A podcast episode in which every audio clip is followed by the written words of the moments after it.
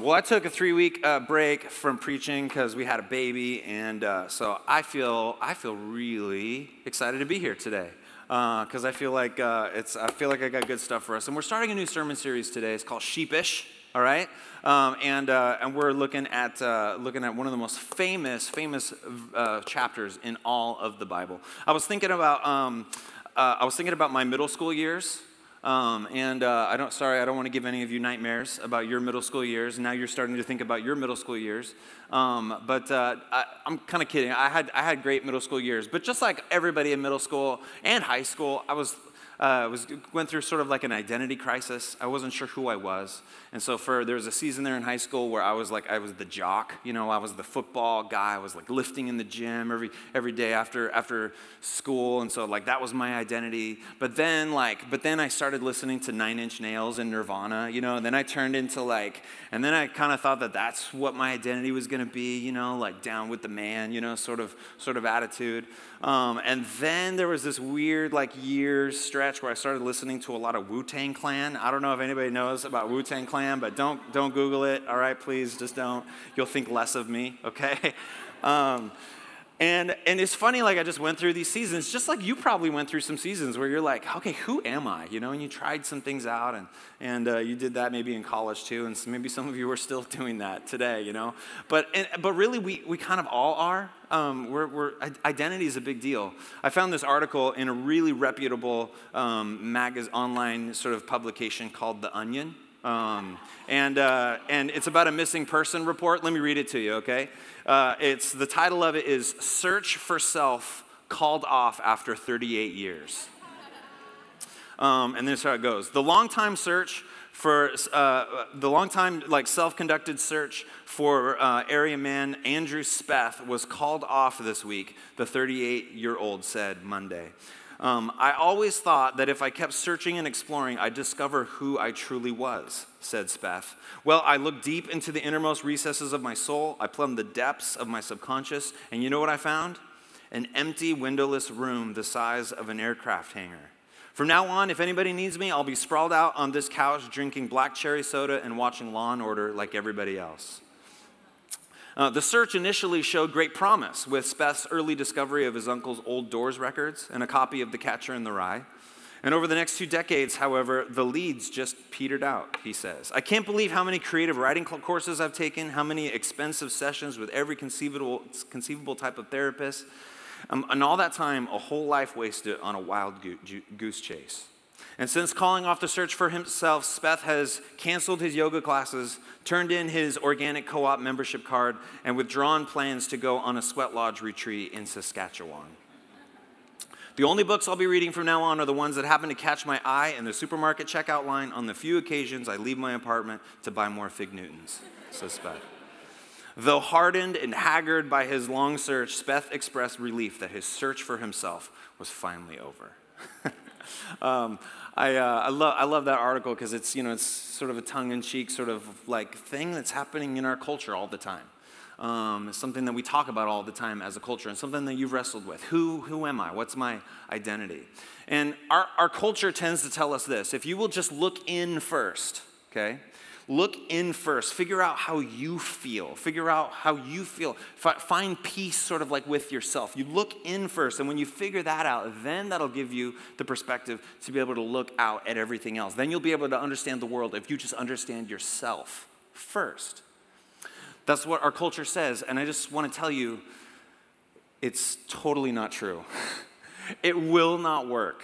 It will not work. Looking into yourself first will not give you the perspective that you need to look out. Because as we're going to see, just sort of in this whole sermon series, and just as we talk about a lot, a, a lot, um, that the Bible that tells us a completely different story about how to find our identity. Not just the Bible, just Christians for centuries uh, that we've got a different perspective on how we find identity. It's not inside, then look outside. Here's, here's what it is for the Christian it's, it's utterly different than what most people would, would think. It's, it actually starts with looking outside first.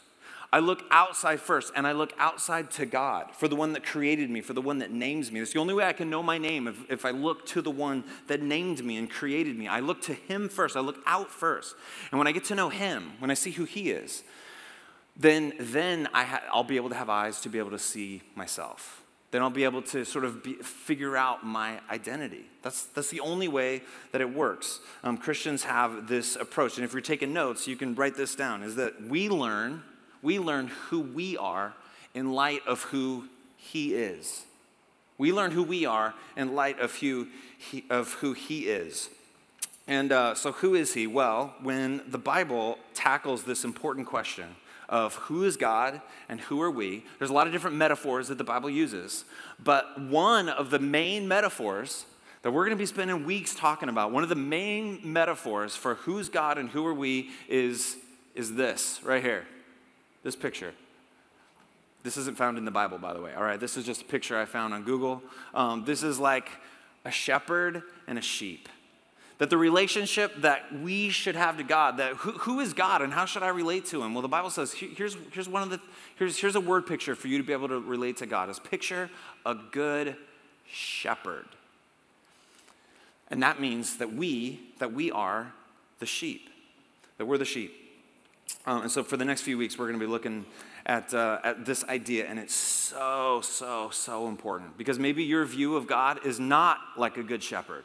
I don't know what your story is. I don't know how you came in today, but maybe you've got a picture of God that is not like a good shepherd. You've got a picture of God as he's a, he's a, a, a war hardened general and he just is barking orders. Maybe you've got this picture of God like he's a father, but like not a good father. Like maybe you didn't have a good father. And so when you picture God being a father, you picture your father or your absentee father and it's and, and you look at and you try to make that comparison and you're like ah then you know it's hard for you to relate to that sort of god. I don't know maybe maybe the the god that you picture is this sort of like just like an old guy that is on his second miracle ear by now you know? And he's just he's just out of touch and he just doesn't get it you know, I don't know. I don't know what your view of God is, and I don't know where you got it from or how it was modeled for you, but it's certainly not a good shepherd. And you know this, but listen, this is, this is kind of like a big principle for us to think about is this. If your image or impression of God will determine how you interact and approach Him, your perspective, your image of who He is, that will, that will determine. That'll determine how you approach him. If you picture him as this big general who's just barking orders, then you're gonna you're going to avoid. If you picture him as just kind of this, old guy who doesn't get it, well, then you're just going to kind of like, you know, placate him and visit, you know, once, once a year. But then you're going to kind of do your own thing because grandpa doesn't get it. You know, you're going to relate to God based on your view of him. And check this out too your image or impression of you will determine how you interact and approach him. And as we're going to see in a little bit, if you don't picture yourself like a sheep, if you picture yourself yourself say as like a shark, then guess what? If you picture yourself like a shark, not a sheep, guess what? Sharks don't need shepherds, do they? No, they don't. Sharks don't need shepherds. Sheep need shepherds. Sharks don't need shepherds. And if you picture yourself like a shark, not a sheep, then you're not going to look out to a shepherd. And that's going to inter- that's going to determine how you interact with this God. How you view God, how you view yourself, it's going to mean a whole lot. And maybe that's one of the reasons why you push uh, push back on God for so long. Maybe it's one of the reasons why you've got all sorts of hang-ups and just you're frustrated and I don't know, but I don't know where you got where you picked up all that. But let's look to the scriptures and let's see okay, what is what's the truth about who God is? What does he say about himself? What does he say about us? Um, I'm excited for this sermon series, not only because we're going to learn about him, learn about us, but also, you know what? Um, we're going to learn how to be better leaders. You know, one of the things is if you see that you're a shepherd, you're a sheep, and he's a shepherd, you learn from the good shepherd, and guess what? It teaches you how, actually how to be a better shepherd yourself. And uh, are there any parents in the room by chance? Guess what? Guess what? Oh wow! Oh wow! We've got some excited parents in the back. I love it. Oh. the, those are all the people with like new babies. They'll, they'll, they won't be so excited and like, I'm just, I'm just kidding. I'm joking. I'm kidding. Um, uh, if you're a parent in the room, guess what? You are a shepherd. You are shepherding some sheep. If we can learn from the good shepherd about how he shepherds us, it's going to help you be a better parent. And any bosses in the room, anybody in charge of people in your workplace, guess what you are? You're a shepherd. You got people under you. And, uh, and so you, let's learn how, how the Lord shepherds us. It's going to help you be a better boss. It's going to help you be, be a better employee. In all sorts of areas of our lives, we'll be able to, uh, to look at some of this stuff. So, okay, here we go. Listen. Uh, the idea of shepherds shows up in the Bible 118 times. Sheep are mentioned in the Bible 400 times. It's the most, um, it's the, it's the, the animal that's mentioned more than any other animal in the Bible is sheep, 400 times. Donkey is 140 times. Cattle is 130 times. Camels, 59 times. Eagles, 30 times. Dogs, 41 times. Cats are never mentioned in the Bible. I'm just saying, all right? That's all I'm going to say, all right? Okay. Um, this is the main, main metaphor in the Bible shepherd, shepherd, and sheep. Um, and it made sense to them, right? It made sense to in their culture. Where and, we're, and next week we're going to look at Jesus. He says, "I'm the good shepherd," and they would have understood why. Because so many of them either were shepherds or they, their best friends are shepherds or they, you know, they're just surrounded by sheep and shepherds, right? We're a little bit different. We're a little bit removed. I, there might be some shepherds in the room here. I don't know. Um, but uh, and maybe you did 4-H. I don't know. Anybody proud enough to say I did 4-H? And I was like, okay, we got some proud 4-Hers. Nice, good. Um, my, I mean, uh, my interaction with sheep is at the Lane County Fair. Every year, we walk through all the different animals and love going and seeing everything. We walk through and we see the sheep. That's really all I know about sheep and shepherding sheep, right? But here's what's so cool is we're going to read the most famous, probably the most famous chapter in the whole book of the Bible. It comes from the book of Psalms. It's Psalm 23. It's a psalm that even if you're not familiar with church, you've heard before. In fact, you might even be surprised about how much of this psalm you have memorized, and you didn't even know you have it memorized, but it's just in there because you've heard it at so many things. You've heard it probably at every memorial service you've been to. But it's this really famous, and here's what's cool it's written by a guy named David. And guess what David was? He was a shepherd. Now he's the, he was he became a king, but he's like the shepherd king. He knows about shepherds. And what's interesting about this, this psalm is it's written from the perspective of a sheep. It's the language, if a sheep could talk about its good shepherd, this is what the sheep would say about its shepherd. And so I'm just going to read it to you. And then we're going to pull out a few things. And, and today's just like kind of like the big intro. You know, I'm just, I just want to whet your appetite enough to where you're like, man, I don't want to miss next week. I don't want to miss any of these weeks um, because we're going to unpack a bunch of stuff. Here is the Psalm Psalm 23. The Lord is my shepherd, I shall not want. He makes me lie down in green pastures. He leads me beside quiet waters. He restores my soul. He guides me in the paths of righteousness for his name's sake. Even though I walk through the valley of the shadow of death, I fear no evil, for you are with me. Your rod and your staff, they comfort me. You prepare a table before me in the presence of my enemies. You have anointed my head with oil. My cup overflows.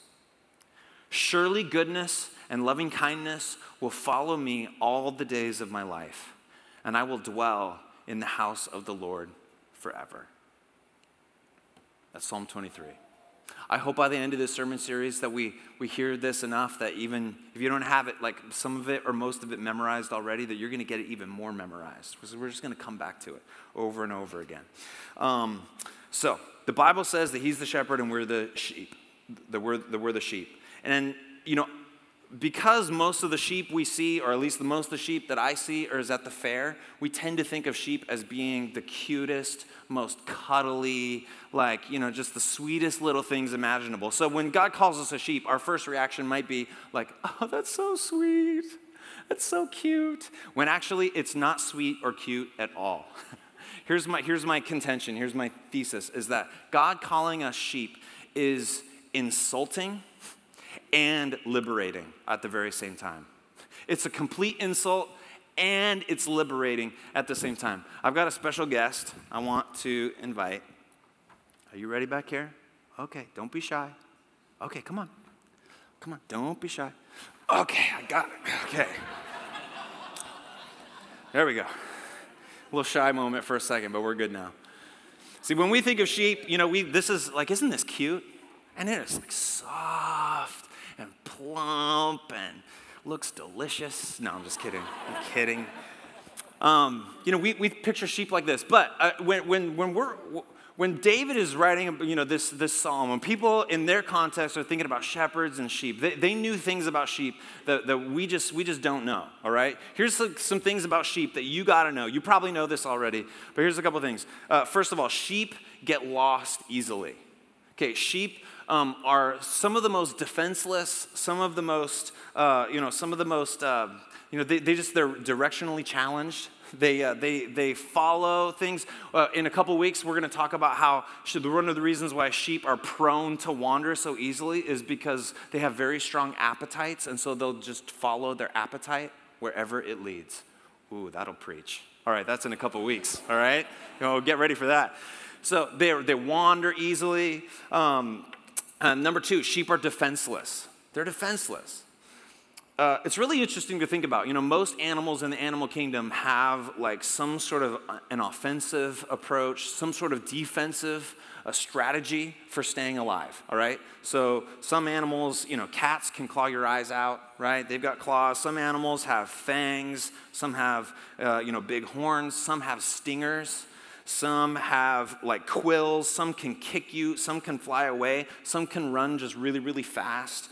Uh, some spray foul smelling liquids at you. Um, some just like blend into the environment, you know? They're just like, they got camouflage. No camouflage, right?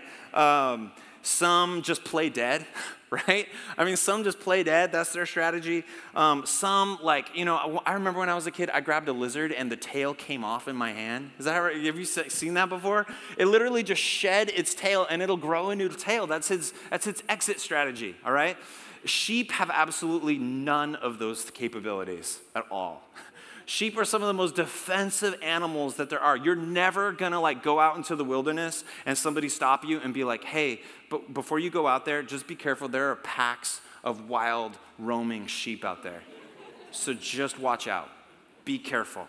Nobody's ever going to tell you that before. In fact, the uh, sheep, uh, sheep do this thing, and it's a real thing. I'm not kidding. That sometimes they get so they get so bogged down with with grime and, and dirt and dust and stuff that, uh, that sometimes they'll lay down to rest and then they won't be able to get back up again. It's called a cast sheep. And sometimes literally, literally it's like this. Um, I've got a picture. It's a real picture. Like this is a real thing.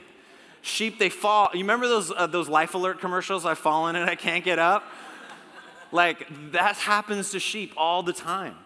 They just they're just so defenseless. And if a if a if a wolf comes or a coyote or just you know or they just there's nothing they can do besides you know that's it. That's all they got. Uh, number three, uh, sheep are very stubborn. Very stubborn.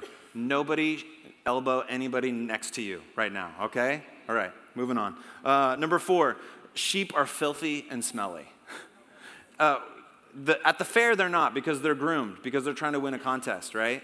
But in real life, like out in the field, sheep are grimy, they're smelly, they, they, they, they can't clean themselves. You know how monkeys like clean each other? Sheep don't do that, right? You know how cats, you know, go like that? Sheep don't do that. Uh, they, they can't clean themselves. And so they're incredibly filthy and smelly. The bottom line is this, everyone Sheep are utterly helpless. They're the least self sufficient animal. Therefore, sheep need a shepherd. And we need a savior. Sheep need a shepherd. That's the bottom line. That's why it's super insulting. It's insulting and it's liberating. It's insulting because, um, you know, it, it's insulting because, well, actually, here, let's talk about the, the, liber, the liberating part too. Is that here's what's interesting God knows this about sheep, and God actually made sheep like this. Think about this. Sheep were designed, sheep were designed by the creator to thrive under someone's care. Sheep were designed by the creator to thrive under someone's care. So it's so for us, for us, it's it's insulting because it's like I don't like to think of myself as a sheep. I like to think of myself as a lion hear me roar, right? Or you know what? You know what works against us too. I know not everybody probably here in the room are is is a, is a, is an American or like you from the USA, but you know most of us are. And so you know another thing working against us is like we're Americans. We're from America. I ain't no sheep. I'm an eagle, right? I'm not a sheep. Don't call me a sheep. No, no, no. Like I don't we're eagles, we're lions, we're sharks. I mean, we we wish the Bible had those things to say about us. But the Bible says that this is who we are. That we're smelly and we have no sense of direction and we're defenseless. We can't save ourselves. And that's hard for us to take. That's hard for maybe perhaps some of you to take. You don't like the idea that if you admit that you're a sheep, then that means that somehow you're, you're weak. Can I just, can I just, uh, uh, can I just say this? Can I just submit this? That it's not weak, it's not weakness to admit that you're weak. It's not weakness to admit that you're weak. It's not.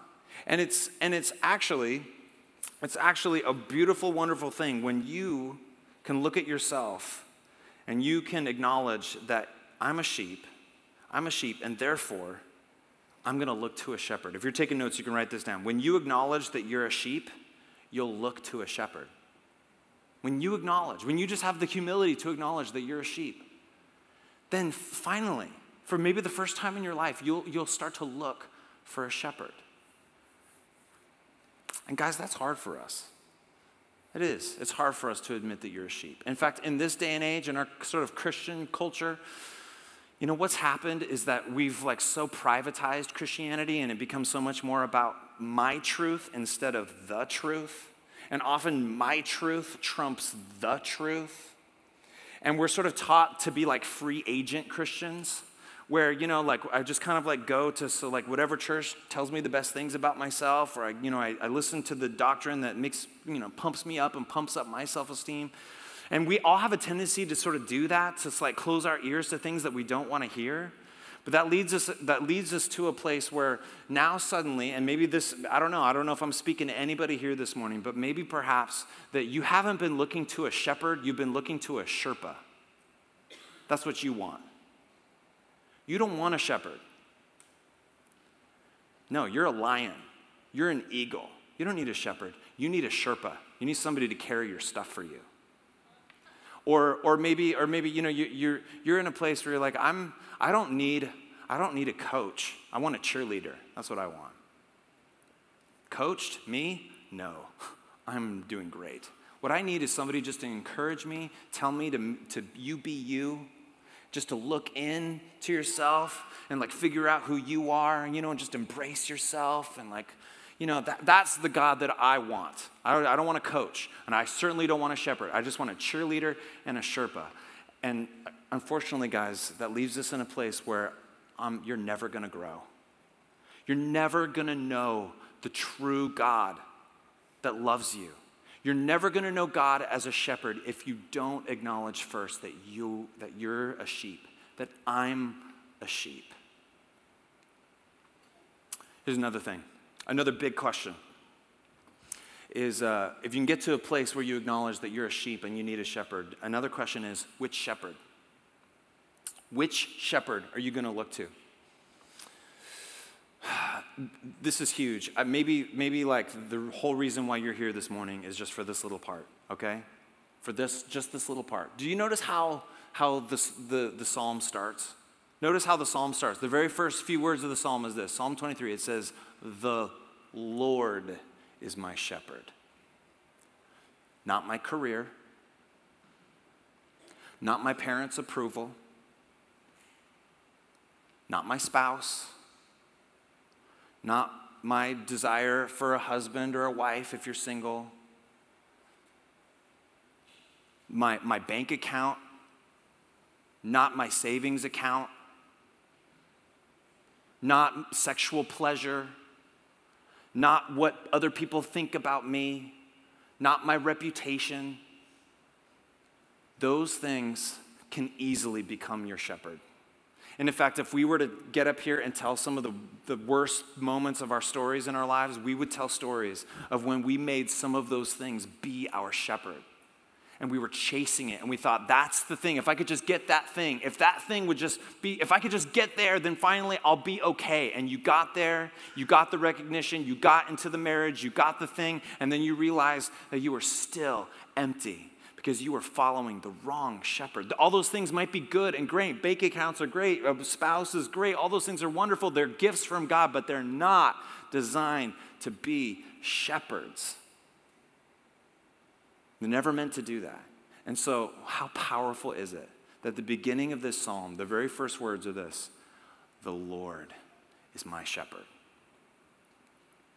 Is that good news for you today?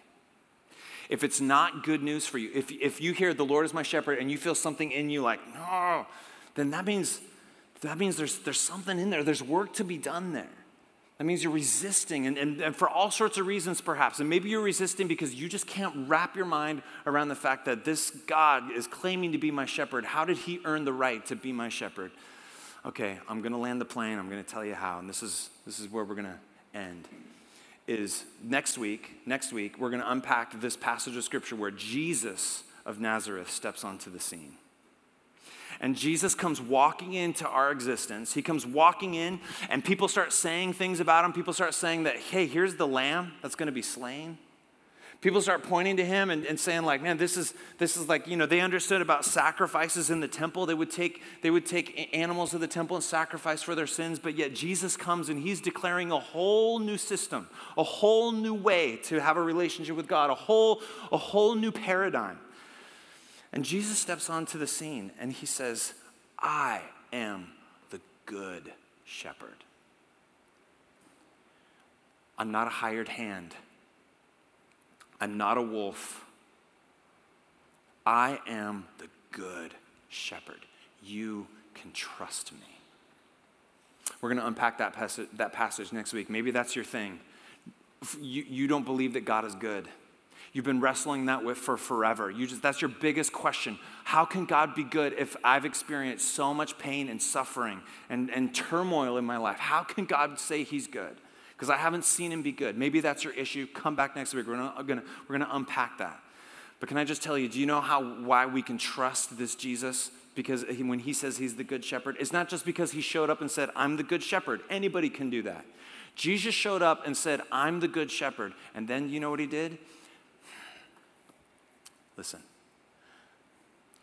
Jesus is the only shepherd that knows what it's like to be a sheep. He's the only shepherd that knows what it's like to be a sheep. No other religion says this. No other religion even comes close. Every other religion says, no, you're not a sheep, you're a lion. And other religions say, no, this God that came, you know, he's the all powerful God, but he certainly wouldn't become a sheep. And Jesus is the only shepherd that stepped onto the scene and said, I'm not just going to love you with words, but I'm going to come and I'm going to literally be the lamb that was slain. I am going to put myself on that cross. I'm going to become I'm going to become the sleep that the, the, the sheep that was slaughtered for you. Jesus is the only shepherd that knows what it's like to be a sheep. Therefore, you can trust him. You can trust him. He is the good shepherd. And we're going to be spending the next bunch of weeks just unpacking ah, what does that mean? What does that mean for me?